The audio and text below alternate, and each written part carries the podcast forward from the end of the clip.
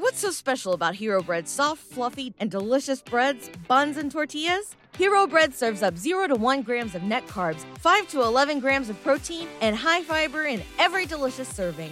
Made with natural ingredients, Hero Bread supports gut health, promotes weight management, and helps maintain blood sugar. Hero also drops other limited edition ultra low net carb goodies like rich flaky croissants and buttery brioche slider rolls. Head to hero.co to shop today.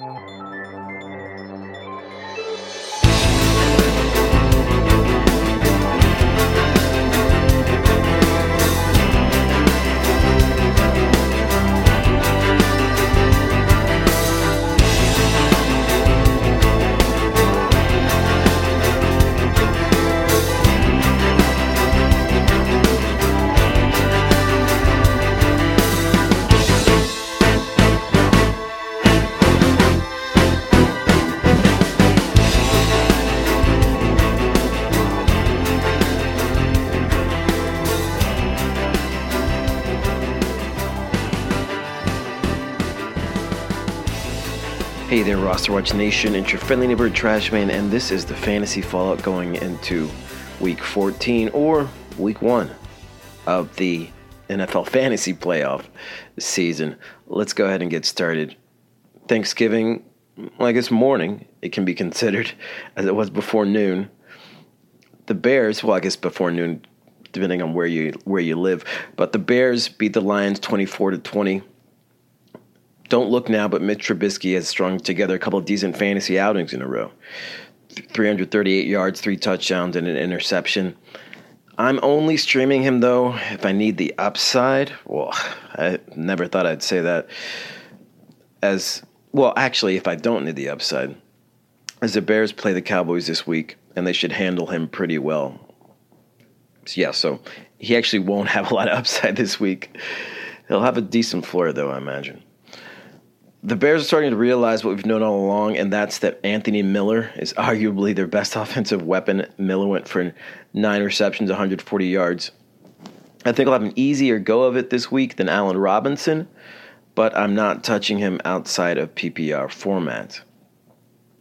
On the other side of the ball, undrafted free agent David Blough began his first career NFL start with a 75 yard touchdown bomb to Kenny Golladay but leveled off from there. Unfortunately, ended up with a 280 yards, two touchdown, one interception day.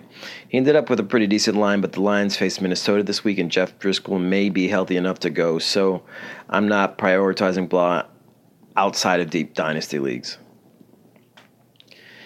If Bo Scarborough can manage to throw in some scores to the mix, 21 touches, 83 yards, he'll be an RB2 in fantasy for the playoffs. He's got a rough schedule ahead, but he's worth flexing as the now undisputed go to in the Lions' backfield, it would seem. On to the next game, the Bills at the Cowboys. Bills won this one 26 to 15. I said to be on the lookout for Cole Beasley to have an upside revenge game against the Cowboys last fantasy fallout, and it came to fruition. Six receptions, 110 yards, and a touchdown. Having scored in back to back games, Beasley makes for a decent flex in PPR leagues and otherwise this week against the Ravens. And what should be a pretty, actually, probably the game of the week, in my opinion. On the other side of the ball, Jason Witten had his best game of the season on Thanksgiving six receptions, 42 yards, and a touchdown. And he's averaging six targets a game but he's entirely two touchdown dependent to ride into the playoffs. He hasn't had more than 5.8 standard points in games in which he hasn't scored, and Thursday was his first scoring game since week two. On to the next game, Saints Falcons. Saints won this one 26 to 18. Drew Brees has been solid against teams that aren't the Falcons this season, throwing three touchdowns in every game he's finished that hasn't been against them. He went 184 yards for a touchdown in this one. Will have his toughest test of the season against the 49ers this week, a team that just held Lamar Jackson to his lowest passing yardage, 105 yards total this season. Taysom Hill, backup quarterback extraordinaire, had two touchdowns on Thanksgiving night in addition to a blocked punt. It was his best game of the season thus far, but you can't chase Hill's stats. He only had four touches on the day. On the other side of the ball, Devonta Freeman is healthy enough, but that didn't really matter against the Saints. It's been a down season for Freeman. He was 21 touches, 64 yards. It wasn't terrible. He gets a nice matchup with the Panthers this week. He has flex appeal. And then some good news is that Julio Jones isn't being shut down and seems close to playing. And apparently he would have this past week if the game had been on Sunday. No point in chasing Christian Blake or Jaeden Graham, who had decent games, unless we see reports that Julio is limited this week. Russell Gage maintains his wide receiver four status. On to the next game. 49ers at Ravens. 49ers lost this one 17 to 20. Tevin Coleman started the game, but Raheem Mostert was the main mover in the 49ers backfield against the Ravens. 21 touches, 152 yards, and a touchdown. Coleman, six touches for 15 yards. Unfortunately for Mostert and his prospective owners, Matt Breida may return this week, throwing a wrench in the works. His return would muddle things for his owners who aren't sure whether they should depend on him or not. I'd probably rather just sit him, in addition to the other backs' owners. None of them would be more than low floor flexes against the Saints this week. Deebo Samuel, three receptions, 61 yards, and a touchdown, or three touches rather, has either scored or gone over 100 yards in his last four games. He's only 67% owned and has a decent matchup in what could shape to be up, a uh, shoot up, shootout rather, against the Saints this week. On the other side of the ball, a week after Willie Snead and Marquise Brown had stellar fantasy days, they had the floor drop out beneath both of them. Snead went one reception for 12 yards, Brown one reception for one yard. And yes, it was against San Francisco, but they faced the Bills this week, so it's not too terribly much better. I'm not taking a chance on either one of these guys going into the playoffs, well, unless I actually absolutely had to. On to the next game, the Redskins at the Panthers. Redskins won this one 29 to 21. I insisted that you grab Derrius Guice when he's activated from injured reserve, and this is precisely why. 12 touches, 137 yards, and two touchdowns. One of the most dangerous backs in the league when healthy. Guice went big on only 12 touches. He's still in a committee with Adrian Peterson, but he's well worth flexing in any format this week against the Packers. Speaking of Adrian Peterson, he had a great day too 13 touches, 99 yards, and a touchdown. But I'm not too excited about his prospects this week. I think he's more of a deep league flex. We've seen Terry McLaurin's floor in a Dwayne Haskins led offense on Sunday, and it isn't pretty. Two receptions, eight yards. He can't be trusted going into the playoffs. And then Curtis Samuel on the other side of the ball had his best game in seven weeks, four receptions, 65 yards, and a touchdown. But he's too boomer bust to depend on with any regularity. He does have a good shot to go big on the Falcons this week, but he's a luxury play at best. On to the next game, the Jets at the Bengals. Jets lost this one, 6 to 22. Bengals' first win in the season. Andy Dalton's return. The Jets look pretty pathetic, handing the Bengals their first win of the season, but they have a get right opportunity with the Dolphins this week. Uh, though the Dolphins aren't even pushovers anymore. It was good to see Robbie Anderson stand ball for the second straight week, seven receptions, 101 yards. And I like his chances of continuing that run against Miami. On the other side of the ball, Andy Dalton's return makes Tyler Boyd five for 59 and one, and Auden Tate four for 66 fantasy relevant. Again, I don't like him against the Browns this week, but I'm willing to give either of those wide receivers a spot start. On to the next game Titans at Colts. Titans won this one 31 to 17. There are too few opportunities in the Titans offense behind Derrick Henry, who had 29 touches, 166 yards, and a touchdown. He's the only Titan worth starting in the playoffs, though the Raiders make for a tantalizing opponent for A.J. Brown and Corey Davis. Jonathan Williams disappointed after two straight 100 plus yard games, nine touches, 25 yards. He's a risky flex against Tampa's stifling run defense this week. I actually like Nyheim Hines a bit more in this one. He went six for 40 yards and a touchdown this past game. He's a little bit more versatile than Williams. or at least they'll use him in a more versatile way than they would Williams. So I, I think he's got a better chance of doing more damage against Tampa. And then Zach Pascal, seven receptions, 109 yards, ascended to the top of the pecking order with no T.Y. Hilton or Chester Rogers around this week. Rogers is out for the season, and there's no word on Hilton's availability yet for this week. If Hilton sits, Pascal and Jack Doyle, who went six for 73 and a touchdown, are both must starts, really, against Tampa Bay's Steve like secondary this week. On to the next game, Buccaneers at Jaguars. Buccaneers won this one 28 to 11. There's no backfield more frustrating than the Buccaneers. They show no allegiance to any back, it seems, and they literally go with a hot hand in any situation. Neither Peyton Barber, who went 17 for 44 yards and two touchdowns, nor Ronald Jones, who was just 6 for 8 yards, can be trusted in the fantasy playoffs. Thought there was hope for Ronald Jones, but it was just a fantasy. OJ Howard had his second best day of the season, but he's not dependable in fantasy playoff matchups. Five receptions, 61 yards. There are too many options in Tampa, including Breshad Perriman, who went 5 for 87, and he's not startable either. On the other side of the ball, Nick Foles is benched for Gardner Minshew for the second half of the game on Sunday. Foles had just 93 yards and an interception up to that point. He left his magic in Philly, folks, seems like. Minshew will probably start the rest of the season for the Jaguars. This is great news for DJ Chark owners. DJ Chark had only two receptions for 47 yards in the game. On to the next one. Raiders at Chiefs. Raiders lost this one 9 to 40. With Hunter Renfrow out with a broken rib, Darren Waller soaked up targets underneath. The only place that the Raiders can move the ball through the air, it seemed. Waller would be a solid play against Tennessee this week. On the other side of the ball, another Kansas City back went down. This time it was Darrel Williams to a hamstring injury.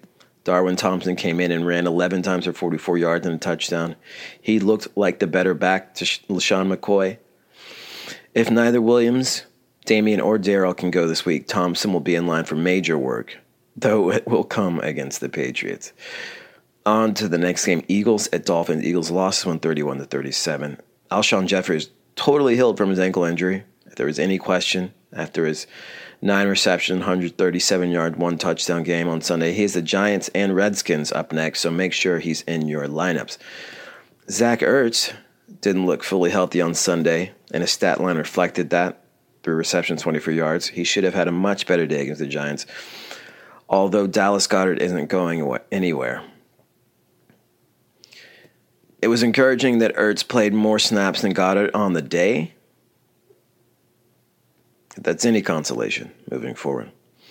On the other side of the ball, Patrick Laird led the Miami backfield, whatever that means, with Kalen Ballage going down to injury on Sunday, carrying the ball 10 times for five yards and a touchdown. He did add 43 yards in the passing game, though. Myles Gaskin, rookie running back, looked more explosive, carrying the ball twice for 20 yards, and he's hopefully earned more action moving forwards, though either player is only worth adding in dynasty formats right now. DeVante Parker has led the AFC in receiving since week six. Seven receptions, 159 yards, two touchdowns. Make sure he's in your lineups this week when the Dolphins face the Jets. And then tight end Mike Gesicki has scored in back to back games. He's also had seven targets in both of those contests. He's a streamer against the Jets as well. On to the next game, Packers at Giants. Packers won this one 31 to 13. Allen Lazard had his best game of the season on Sunday, but he only had three targets on the day. His week 12 line was two receptions for 28 yards, and 21 yards of that came on a run play.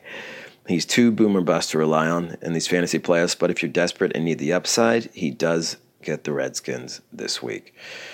Aaron Jones and Jamaal Williams are pretty much canceling each other out in fantasy. Jones, 31 yards. Williams, 67 yards. Jones, 15 touches. Williams, 14. Both players are low ceiling flexes against Washington this week. On the other side of the ball, tight end Kaden Smith led the Giants in yardage, six receptions for 70 yards, and was second only to Darius Slayton in targets. Smith had eight, Slayton had nine. Smith makes for a decent streamer against Philly this week. And then Slayton will be an attractive flex this week if Golden Tate continues to sit.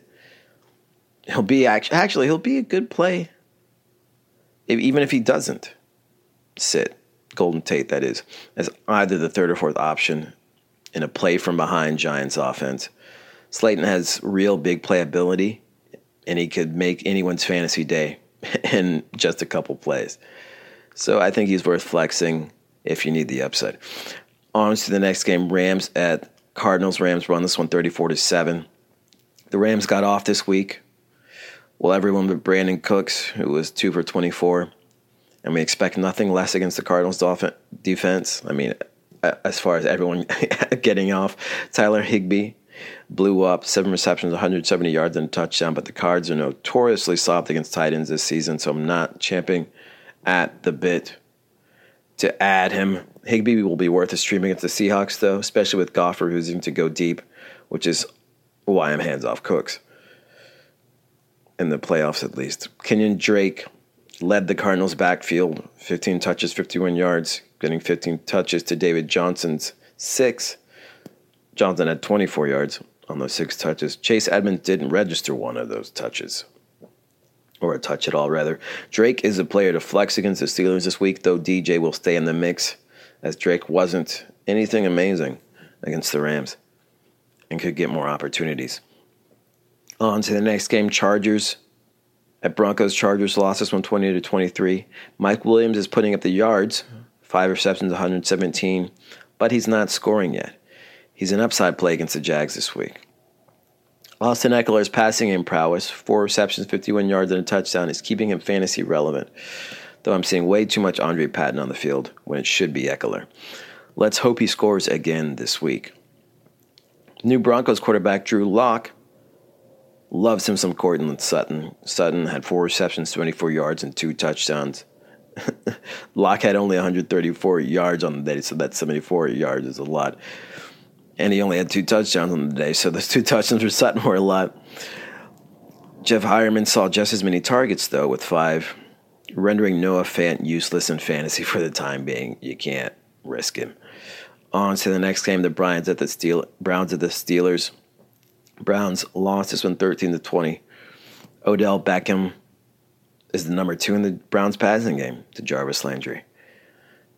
It's a fact. Both are worth starting against the Bengals this week, as long as Baker Mayfield's hand isn't too much worse for the wearer since banging it on a helmet on Sunday. On the other side of the ball, Benny Snell was the back to own in Pittsburgh. 17 touches to Jaylen Samuels, 9. Snell had 67 yards and a touchdown on the day. Snell is a strong flex play against the Cardinals this week if James Conner continues to sit.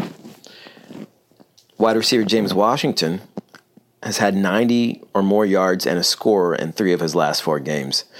He went four for 111 yards and a touchdown in this one. He's a high upside flex play against the Cardinals this week. On to the Patriots at the Texans. Patriots lost this one Sunday night 22 to 28.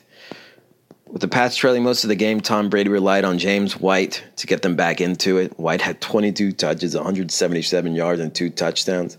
It almost worked. White makes for another upside flex play against the Chiefs this week in what should be a high scoring affair. And then with Phillip Dorsett and Mohamed Sanu healthy, N'Keal Harry played only 22 snaps, did absolutely nothing with him. He's only a dynasty hold right now. Jakobi Meyers, though, had seven targets on the day, three receptions for 46 yards, and could be a sneaky play. That's at least a sneaky upside play against the Chiefs this week. Duke Johnson had his best week this season against the Patriots 14 touches, 90 yards, and a touchdown. But he hadn't topped 50 yards in the two weeks prior. He's not a player to bank on during the playoffs.